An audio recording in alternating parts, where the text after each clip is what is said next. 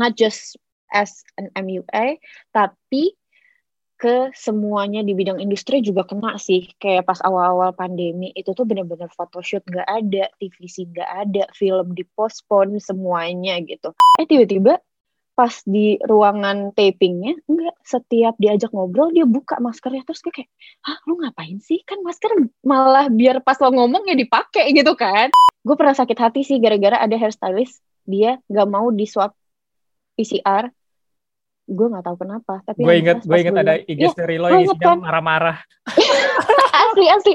Itu gue bener-bener marah. Walaupun sering menantang maut gitu kadang gue kelar kerja besokan harinya tiba-tiba hai gengs gue membawa kabar gak enak ada yang positif nih kayak Halo, sebelum dengerin episode Bagi Suara kali ini, jangan lupa kalau kalian belum cobain Bagi Kata, langsung aja ke bagikata.app.app di browser kalian dan cobain layanan kami ya.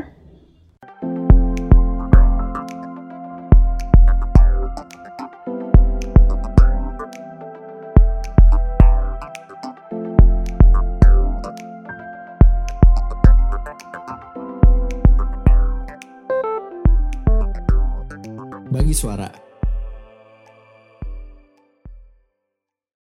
Bagi suara, balik lagi sama gue Pit. Hari ini gue nge-host nggak sendiri, ada uh, host baru, ada Nauli di sini. Halo Nauli. Halo semua. Anjay, pertama kali ya nge-host. Dan baru dikabarin berapa jam sebelumnya? Ya dua jam sebelum Dua jam sebelumnya, baik. Deg-degannya ada. Oke. Okay. Nah, uh, di sini gue kedatangan ada teman gue di kampus, tapi sebenarnya sebenarnya kita nggak begitu ngobrol ya waktu di kampus ya. Maksudnya kita cuma apa namanya saling tahu aja gitu. Ya gak sih? Senior Ayah. junior soalnya. Nggak gitu dong nggak gitu dong. Jadi Takut, di sini aku tuh. Nggak dong. Jadi di sini ada uh, Shebi. Halo Sheb halo semuanya. Terima kasih sudah mengundang saya. Terima kasih sudah datang ke bagi suara. Uh, gimana uh, pandemi setelah setahun? Aman Jujur, um, karena kerjaan juga selalu menantang maut ya, jadi begitu. Tapi ya semenjak um, tahun lalu pertengahan udah kayak normal lagi sih sebenarnya. Okay. Ntar kita obrolin, tapi ya begitu. Iya, jadi kan Shebi sudah nyebut-nyebut bahwa pekerjaannya sedikit banyak menantang maut tuh. Iya betul. Jadi, jadi uh, di episode ini kita bakal uh, banyak bahas tentang uh, kesibukannya Shebi. Jadi uh, correct me if I'm wrong, Shebi ini profesinya adalah seorang makeup artist. Betul, professional makeup artist. Professional makeup artist. Um, ini uh, mungkin pertanyaan yang udah sering banget ditanyain ke lo, tapi karena kita jarang ngobrol dan gue beneran penasaran emang maksudnya mm -hmm. lo uh, memutuskan lo pengen jadi makeup artist deh itu kapan sih? Um, dari kalau makeup artisnya langsung kayak oh makeup artist gitu, gue sih dari SMA ya. Tapi sebelumnya tuh gue awalnya tuh kayak pengen pokoknya sesuatu berhubungan dengan lukis dari gue SD karena gue emang suka ngelukis. Terus uh, eh, SMP uh, gue eh ini ngomongnya gue gue gitu nggak apa-apa. Santai santai santai santai santai. santai santai. Oke. Okay. uh, eh, SMP gue ikutan ekstrakurikuler saman yang sering tampil terus akhirnya mulai tuh makeup makeupan terus kayak eh seru ya. Kayak it's like painting tapi uh, beda gitu. Um, pas SMA tuh baru mulai makeupin orang. Nah itu kayak baru kerasa ya yeah, it's like painting but uh, the canvas is always different dan itu tuh yang bikin gue ketrigger ih kayak seru nih makeup artist gitu. Oke, okay. nah um, ya berarti emang sebenarnya drive-nya tuh nggak di uh, make up atau beauty, tapi drive-nya tuh di art ya. Maksudnya uh, gimana mm -hmm. lo bisa bikin sesuatu yang keren uh, apa pun kanvasnya gitu ya? Betul betul. Awalnya sih pasti kayak ke beauty dulu. Karena kan orang-orang mikirnya kan kalau makeup tuh selalu cantik gitu kan. But after gue uh, mendalami uh, makeup dunia makeup ini masuk ke sekolahnya langsung, akhirnya gue kayak iya ya ini bisa jadi um, suatu eksplorasi sebagai seniman kayak gitu. Bukan cuma makeup artis yang bikin cantik orang tapi gue bisa mengekspresikan apa yang gue rasain. Terus kayak ide-ide gue yang ada di otak gue itu gue bisa sampaikan lewat makeup gitu. Oke, nah uh, kita ketemu itu di kampus tahun 2017, tapi betul. uh, baru banget gue, uh, maksudnya baru banget lo masuk. Uh, kabar-kabar maksudnya ya cerita-cerita yang gue gua tahu adalah uh, lo sebenarnya sebenarnya bukan masuk kuliah tahun 2017 kan? Maksudnya kalau nggak salah lo masuk kuliah tahun 2015 bukan itu iya betul. kuliah apa 15 tuh gue kuliah uh, marketing di Prasetya Mulia. Ngomongin institusi nggak apa-apa kan? Nggak apa-apa, nggak apa-apa. Aman, iya. aman. Aman ya, di Prasetya Mulia uh, jurusan marketing. Oh gitu. Oh, lo bukannya sekolah makeup? Karena cerita yang gue dengar adalah lo sebelumnya sekolah makeup. Tolong gue tuh sebenarnya tuh ini pengumpul alma mater gue. Oh gitu. Jadi awalnya 2015 gue prasmul dulu, satu semester doang emang, cuma sedekah Oh. doang gue ke prasmulnya. Oke. Habis Sedekah itu- ini ya, apa namanya? Iya. Eh, uang pangkal, uang pangkal. Uang pangkal sedekah doang, habis itu satu semester cabut, akhirnya gue masuk kelas al yang emang jurusannya artistic makeup. Nah di situ baru yang makeupnya. Oke. Gitu. Ber- berarti lo apa namanya menjalani eh, profesi ini dengan bekal pendidikan formal di bidang makeup artist gitu ya. Mm-mm, betul. That's why gue gue berani ngomong gue professional makeup artist karena gue udah eh, mengantongi sertifikat dan lain-lain kayak gitu. Hmm, ya apa namanya ada lisensinya gitu maksudnya Yes, betul. resmi. Oke. Mm-mm. Dan eh, kenapa maksudnya setelah itu lo masuk Prancis gitu? A- apa apa penyebabnya gitu? Kenapa nggak lo, lo langsung kerja aja gitu? Jujur, gimana ya ngomongnya? ya? Em, awalnya gue juga nggak kepikiran untuk masuk kuliah lagi sih. Kayak namanya udah dapat uang sendiri, itu kan pasti kayak yay gitu kan. Ngapain Hmm, gue hmm. capek-capek kuliah lagi gitu Hmm. kan? Tapi nyokap gue one day nanya kayak, bukan nanya sih, kayak lebih ngomong, Bi, Ebi belum punya gelar loh, maksudnya S1 kamu belum selesai loh, kayak gitu. Terus kayak, iya lagi, gitu kan. Terus habis itu eh, dengan gue udah terlena dengan em, mencari uang sendiri, gue mikir balik kayak mencoba berpikir secara realistis gitu. Kayak, hmm, bener ya, gue belum punya S1, gue belum punya eh, bekal lain selain sertifikat gue ini. Toh kemarin marketingnya juga nggak selesai gitu kan. Apa yang bisa gue jual dengan marketing satu semester doang gitu. Em, dan eh, gue mikir kayak, em, should I continue my studies or just continue continue working aja gitu. Mencoba realistis, akhirnya hmm, gue jadi yakin ngambil S1 lagi gara-gara gue berpikir you will never know the future aja sih gitu. Kayak amit-amit tapi bisa aja tangan gue kenapa-napain di kemudian hari gitu atau uh, gue udah uh, karir makeup gue berakhir tiba-tiba gitu. Tapi gue nggak punya bekal apa-apa lagi, gue nggak punya experience other than makeup gitu. Makanya gue berpikir ya udah yuk lapangkan dada mencoba mencari pintu-pintu uh, skill atau um, experience yang lain gitu. Jangan menutup diri cuma makeup doang gitu. Nah, akhirnya gue berpikir apa ya kuliah yang masih ada benang benang merahnya sama makeup gak ada dong kayak apa kan Iya iya iya. ya nah terus habis itu um, gue inget-inget lagi root yang paling gue suka adalah bahasa. Dari kecil tuh gue kakak gue gue sama kakak gue yang bedanya 4-5 tahun tuh gue selevel sama mereka bahasa Inggris ya kayak gitu. Jadi gue Oke. emang udah aja kayak sombong dikit boleh dong gitu. Boleh dong. tapi pada intinya nggak ada yang tapi pada intinya gitu bahas eh, gue me- apa ada interest ke bahasa. Jadinya oh sastra kayak boleh nih gitu terus gue lihat lagi di dunia makeup kiblatnya ada dua.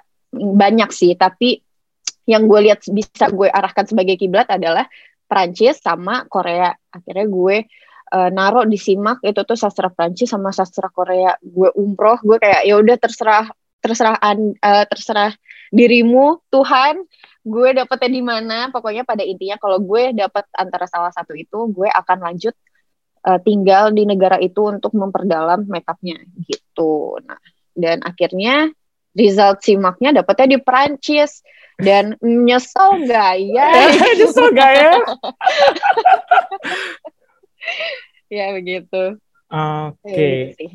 Um, Oke. Eh, itu menarik juga sih. Maksudnya eh, kalau misalkan lo masuk Korea kan who knows apa yang bakal terjadi gitu kan. Betul betul betul uh -uh. Um, tadi ya juga lu sempat bilang uh, sekarang uh, sekarang masih kuliah udah tinggal nunggu lulus nih. Amin. tapi kalau tapi uh, masih ada TA ya? Ya masih. Doakan. Amin amin. Tapi kalau gue lihat uh, Instagram lo nih lo hmm. uh, apa namanya kuliah juga tapi kerja juga lanjut terus gitu. Sedangkan uh, dari apa yang gue jalanin waktu kuliah gitu ya. Hmm. sorry ya ada notif. Dari apa yang gue jalanin waktu kuliah uh, agak sulit ya kak untuk punya pekerjaan apa kesibukan lain di luar kuliah. Itu lo gimana bukan, nyimbangin ya? bukan main sih apalagi kita sastranya sastra prodi Prancis ya. Bukan uh, oh. bukan prodi yang lain gak gak, gak, gak gampang juga nggak tapi ada suatu tekanan lain gitu ya rasanya. betul, betul, betul, betul. gitu. Dan emang sih itu itu eating me out banget sih pas semester awal gitu. Um, trial and error pada intinya. Kayak pas semester awal karena gue udah setahun kerja sebelumnya gue udah fokus gue tuh kerja. Tiba-tiba fokus gue disuruh bagi menjadi ada kuliah. Gue kayak belum rela gitu loh untuk melepas kerjaan gue untuk membaginya tuh belum rela. Jadi di semester awal itu tuh semua tawaran kerja mau worth it mau nggak worth it gue ambil kayak gitu. Dengan absen dengan bekal absen gue yang terbatas juga gitu. Dan um, pada akhirnya uh, kuliah Perancis tidak segampang itu ya. Mental gue drop. Mental karena penyesalan nggak ngambil kerjaan yang worth it karena terbatas dengan absen drop juga mental gue.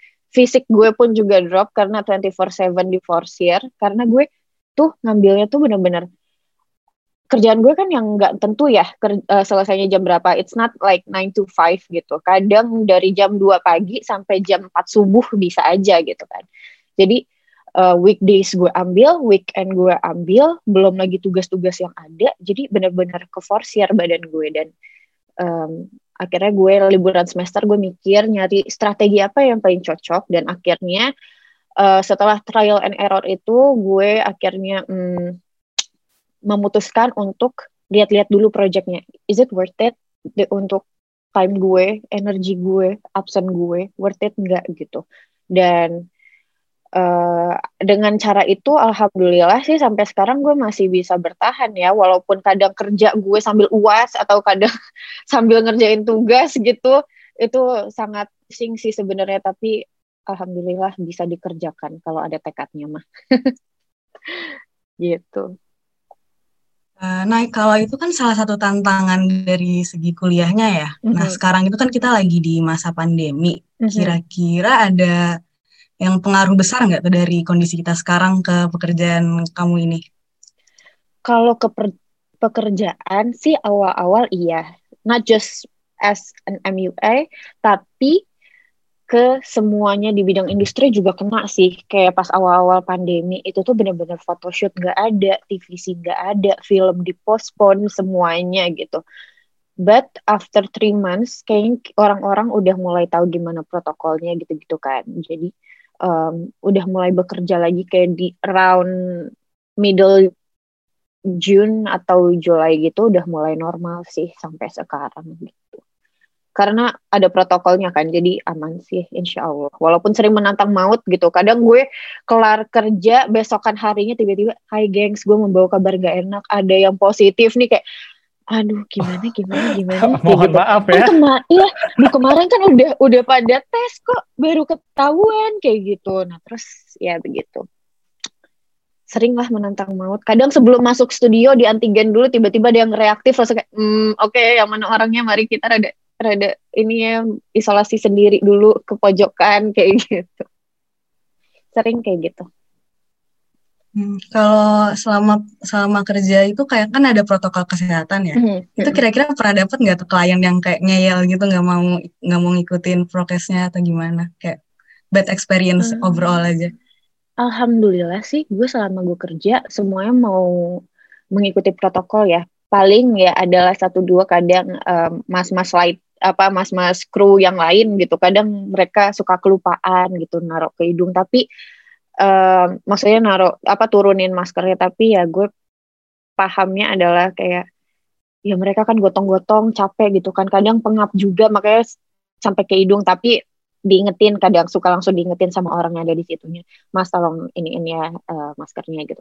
Tapi ada nih satu cerita eh gue kalau rada bacot dan loncat-loncat maaf ya. Kalau banget kalau banget. Orangnya begini.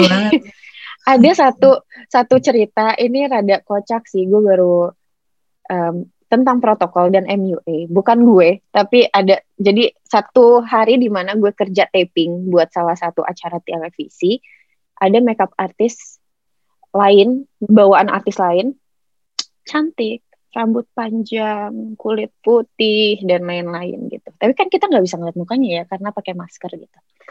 Terus gue mau megang salah satu penyanyi, keluar dari ruangan uh, makeup room kita, ada makeup artis ini, terus dia ngebuka maskernya untuk ny untuk menyapa kayak, Hai kak, titik-titik gitu kan terus gue kayak oh mungkin biar uh, biar si artis ini inget kali ya sama mukanya gitu. Eh tiba-tiba pas di ruangan tapingnya enggak setiap diajak ngobrol dia buka maskernya. Terus gue kayak ah lu ngapain sih? Kan masker malah biar pas lo ngomong ya dipakai gitu kan. Bukannya tiap lo diajak ngomong malah buka gitu. Apa sih? Apakah anda pengap mungkin ngomong pakai masker? Atau emang pengen cantik aja tuh gue bingung gitu pengen cantik tapi pandemi gimana ya gitu. Julid dikit tapi pada intinya gue ada orang-orang yang kayak gitu gitu. Nah terus ya udah sih um, tapi anyway untuk protokol uh, untuk kliennya malah kadang suka yang lebih ribet.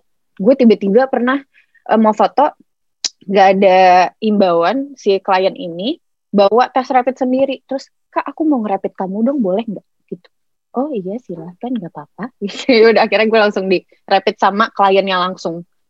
Gitu. Jadi sebenarnya ini sih tetap nggak ada yang nggak ada yang kayak kok gue nggak mau pakai masker nggak gue nggak mau antigen gitu. Ah nggak ada. Ih lupa loh gue. Gue pernah sakit hati sih gara-gara ada hairstylist dia nggak mau di swab PCR gue nggak tahu kenapa tapi gue inget gue inget ada IG ya, story lo yang isinya kan? marah-marah. asli asli. Itu gue bener-bener marah kayak jadi tuh gue butuh hairstylist. Uh, terus klien gue tuh pengennya semuanya PCR dibayarin kok dibayarin. Which is ya nggak apa-apa nggak sih dibayarin? Lumayan loh PCR dua komaan gak sih kalau di rumah sakit swasta? Mm -hmm. terus gue dia udah oke okay dengan tanggal dan lain-lain tiba-tiba gue bilang e, aku minta KTP ya untuk PCR dan lain-lain. Oh aku biasanya sih rapid regular aja kak. Iya nggak apa-apa. Ini PCR uh, langsung diinin kok sama orangnya. Nggak perlu bayar. Uh, kak aku nggak diizinin sama suamiku loh kok nggak diizinin sama suaminya. Kan aneh ya. Nah terus itu kayak uh, kenapa? Kok nggak boleh? Maaf uh, gue bilang kayak mohon maaf tapi mau tahu nih kenapa ya nggak boleh? Soalnya kan ini PCR gitu ya. Iya nggak boleh dan lain-lain. Terus kayak udah gedek gue kan gue kan kenapa takut positif? Atau apa sih? Kayak, sebel gue terus habis itu dua kali gue digituin karena mereka nggak mau PCR tapi itu um, dari hitungan jari ya alhamdulillah cuma dua itu doang sih yang pernah membekas di gue. Mungkin di luar sana ada lagi tapi kalau personally gue baru dapat dua itu sih kalau itu kan untuk experience yang kurang enaknya ya. Kira-kira kalau yang pengalaman terbaik atau kayak paling seru nggak bisa dilupain gitu pas jadi MUA ada nggak ya? Secara general. Yang ya yang paling memorable gitulah. Hmm, sebenarnya banyak sih. Tapi, uh, karena alhamdulillah gue uh, timnya tuh selalu mengenakan ada yang enggak sih tapi masih bisa gue tahan-tahan gitu. Tapi benang merahnya uh, dari semua yang menurut gue seru itu tuh adalah kerjaan yang di luar kota atau luar negeri. Itu paling seru sih. Karena kerja tapi berasa liburan gitu. Jadi seru aja gitu. untuk make upinnya sih sebenarnya general ya udah biasa aja gitu. Tapi lebih kayak ke gimana vibesnya gitu. Gue ngerasa sih kayak gitu. Lebih ke vibes dan lain-lain. gitu gue pernah denger cerita uh, lo lagi uh, I thought I think it's weekdays gue nggak tahu lagi mm-hmm. ujian atau enggak mm-hmm. tapi lo tuh kalau nggak salah bener-bener ngejar pesawat ke Singapura mm-hmm. or else mm-hmm. atau apa gitu itu gimana sih ceritanya?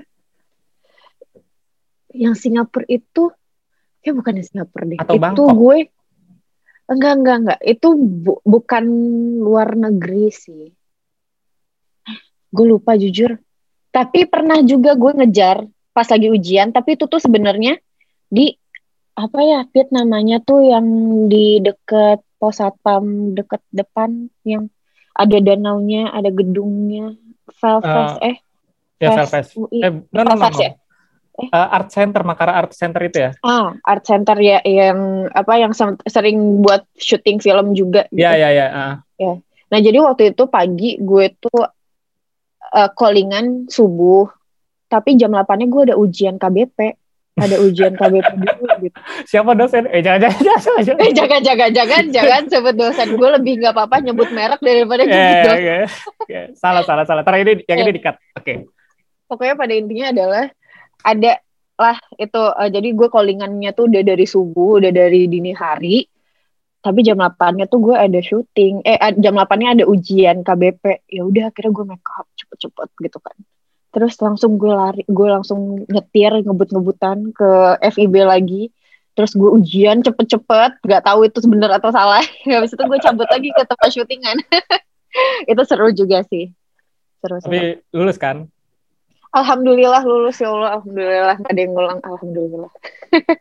Uh, itu oke. Okay. gue juga penasaran sih. Maksudnya ke uh, waktu uh, ya maksud waktu masih kuliah offline gitu ya hmm Seems like a long time ago, tapi waktu masih kuliah mm-hmm. offline, um, kan dosen-dosen tuh tahu kan kebanyakan oh kalau lu ada ada kesibukan juga di di luar kampus gitu. Mm-hmm. Mereka tuh uh, kadang ada kayak ya udahlah misalkan Sebi telat uh, eh, 15 menit nggak apa-apa lah. Kalau gue sih gue deh kalau gue telat mendingan gak usah masuk kelas anaknya gampang kayak misalnya udah telat 20 menit ya udahlah ke Kansas aja. Eh, iya, udah tinggal ngerokok aja kan ngapain banget ke kelas. Takut, tapi gue nggak pernah sih yang kayak telat uh, ke kelas karena gue pasti spare time. Itu sih um, gue um, memperkenalkan diri gue sedikit adalah gue sangat strict sama time management. Jadi di otak gue, gue udah pasti udah plan semuanya. Uh, di alarm gue itu udah kayak cuma beda tiga menit gitu-gitu udah udah ada semuanya gitu. Karena pokoknya gue udah ngeplan semua, lihat waste dan lain-lain. Jadi alhamdulillahnya gue nggak pernah telat yang karena gue kerjaan sih. Paling telat karena bangun gitu ada. Ya, itu kita semua ya agak. itu semua.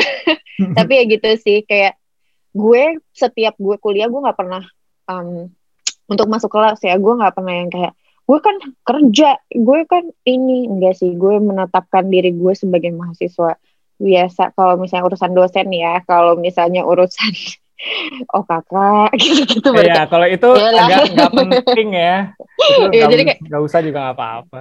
Saya kerja aja deh daripada ikutan kayak gitu kan. Tapi kalau kelas enggak gue gue memper, melihat diri gue kayak enggak gue mahasiswa biasa kok. Gue masih butuh nilai terus gue hmm. masih mau dapet ilmu dari dosennya jadi gitu. Hmm. Yeay, semoga TA gue ditambahin.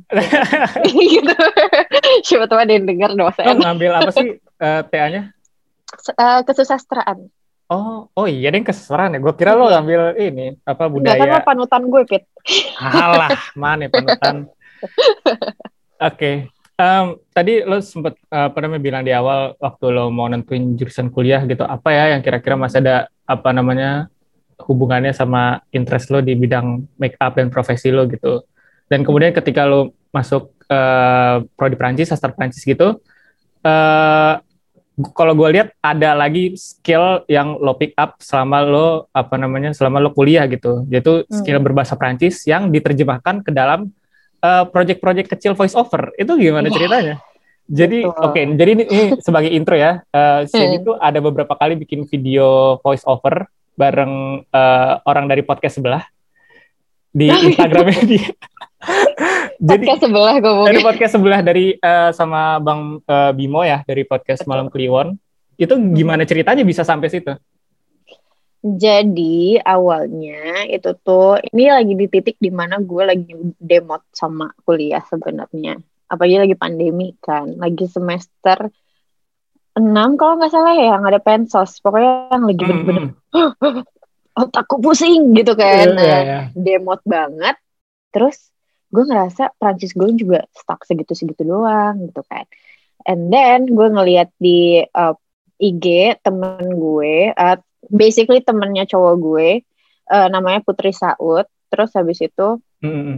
uh, dia nge VO nge VO um, Buckingham Palace atau apa gitu dia ceritanya kayak jadi jadi tour guide-nya gitu. Nah terus habis itu gue kayak ih seru ya bisa uh, karena dia uh, British accent makanya dia Buckingham Palace gitu. Nah terus kayak ih seru ya mungkin bisa kalian nih Prancis diginiin juga atau mungkin gue bisa melihat maksudnya why not coba pakai bahasa Prancis VO gitu. Nah terus tapi gue kan nggak punya um, basicnya gitu. Sedangkan kalau Putri kan dia LSPR dan lain-lain jadi udah biasa gitu And then gue ngeliat dia ngepost kalau ada satu IG namanya Voice Institute Indonesia.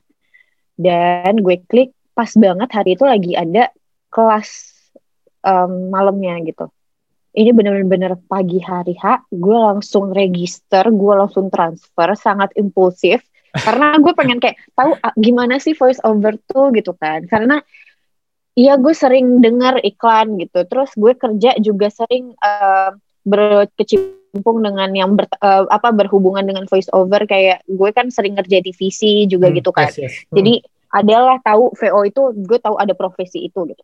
Tapi gue nggak pernah tahu gimana uh, cara sistemnya tuh kayak gimana, teknisnya gue nggak tahu. Akhirnya gue mencoba masuk kelas itu dan um, ya udah ada question, ada sesi question and answer. Akhirnya gue tanya kayak uh, gimana cara lo bisa tahu suara lo tuh unik kayak gitu. Kayak gimana caranya lo bisa tahu tone suara lo tuh kayak gimana gitu. And then uh, gue lupa pokoknya long story short uh, tiba-tiba gue mengungkapkan kalau gue bahasa bisa bahasa Prancis gitu ya. Gue lupa juga kenapa.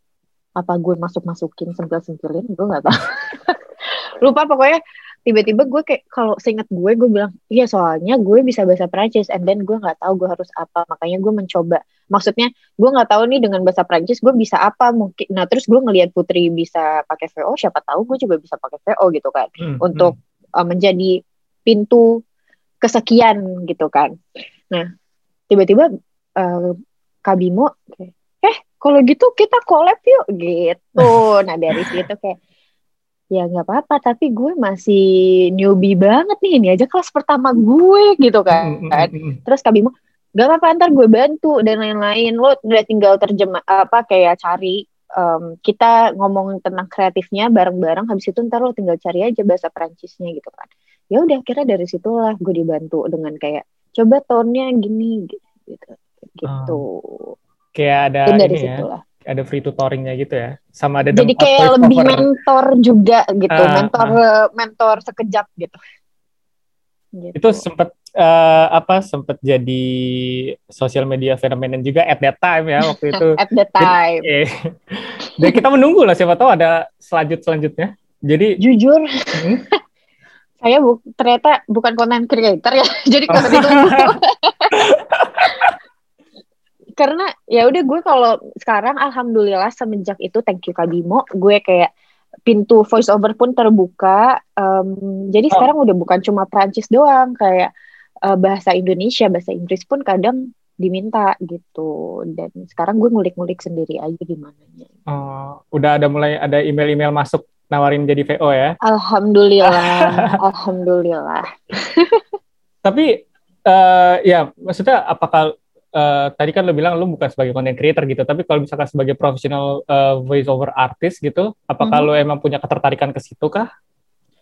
Ada banget sih, tapi um, gue ngerasa kayaknya kalau sekarang kan pandemi ya, banyak yang um, bikin uh, materialnya tuh di rumah.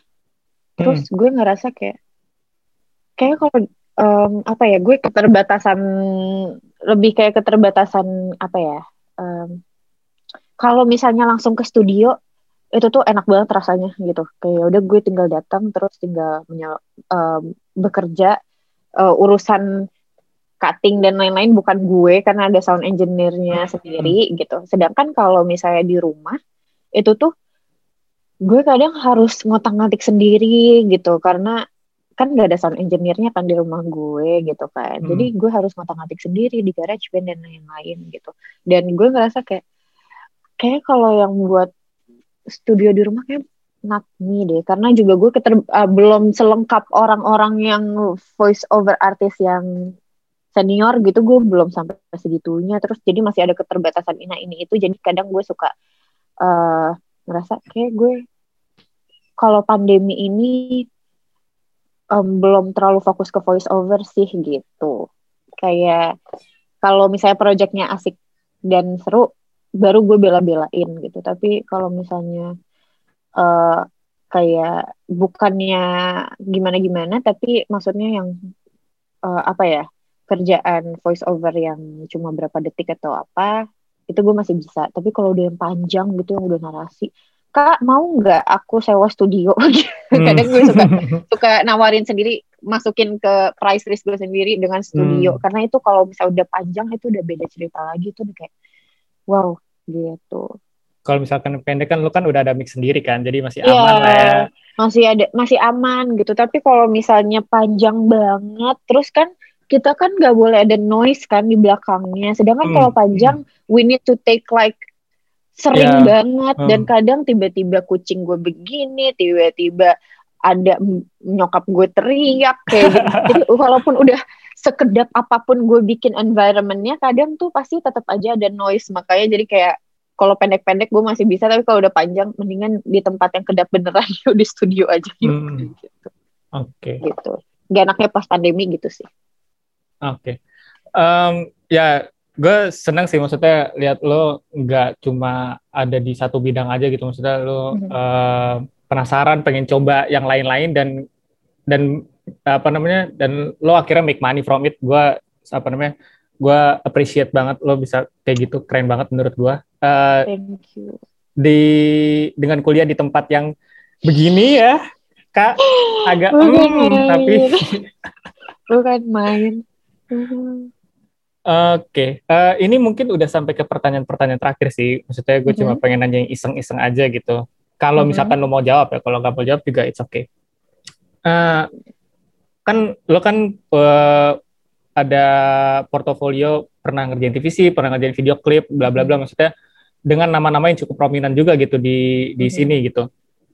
Uh, kalau misalkan uh, lo mau apa namanya? Kalau misalkan lo uh, dikasih kesempatan gitu untuk uh, make upin siapa pun gitu di dunia hiburan ini gitu, lo mau make upin siapa? Ada gak masih ada wishlist lo yang belum tercapai gak?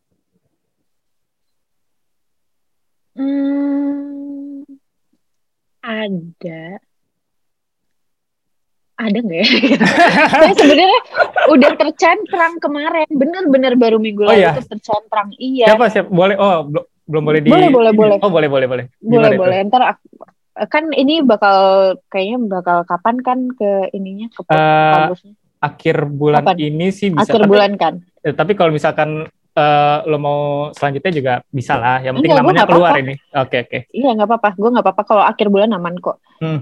Um, Eva Celia, gue pengen banget make upin Eva oh, Celia. Oh iya iya. Ya gue ada ada ini, ada bisikan dari teman kita, uh, Sebi lagi make upin Eva Celia. Oh baik. Oh, iya, iya gitu.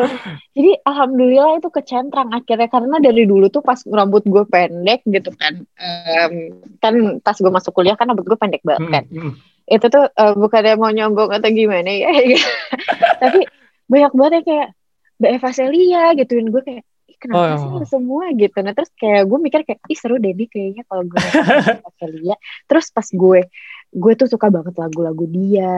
Mm -hmm. terus dia orangnya kalau gue lihat dari um, dari social media anaknya orangnya fun yeah, nah terus I, I see that mukanya too. iya mukanya terus cantik banget. Mm -hmm. makanya gue pengen banget make upin dia. And then alhamdulillah minggu lalu itu tercapai. Alhamdulillah ya Allah.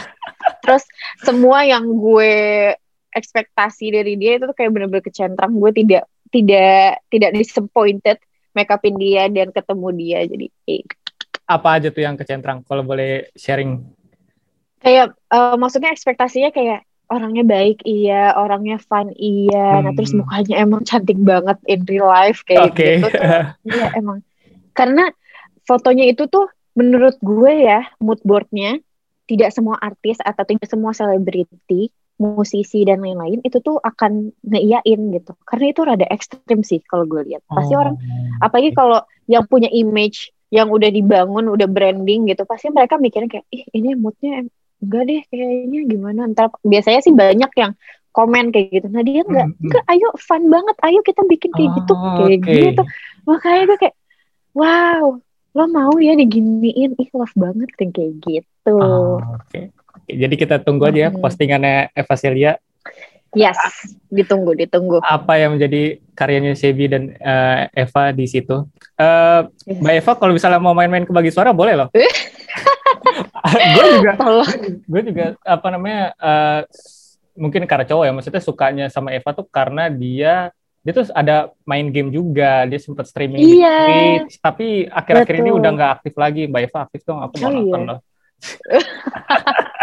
tolong ini suara fans laki-lakimu Kak Eva gitu.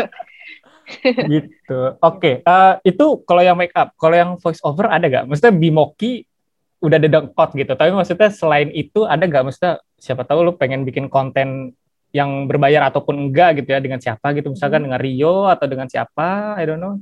Rio mau banget sih karena gue dengerin podcastnya juga. Oh lu dengerin BKR iya. Okay. gue dengerin BKR seru banget gitu nah makanya gue pengen sih tapi kayaknya kan dia senior sekali ya pak saya kan masih di UBI uh -uh. kayaknya tapi mau mau banget mau Halo Mas Rio, ini ada loh yang mau kolaborasi sama kamu.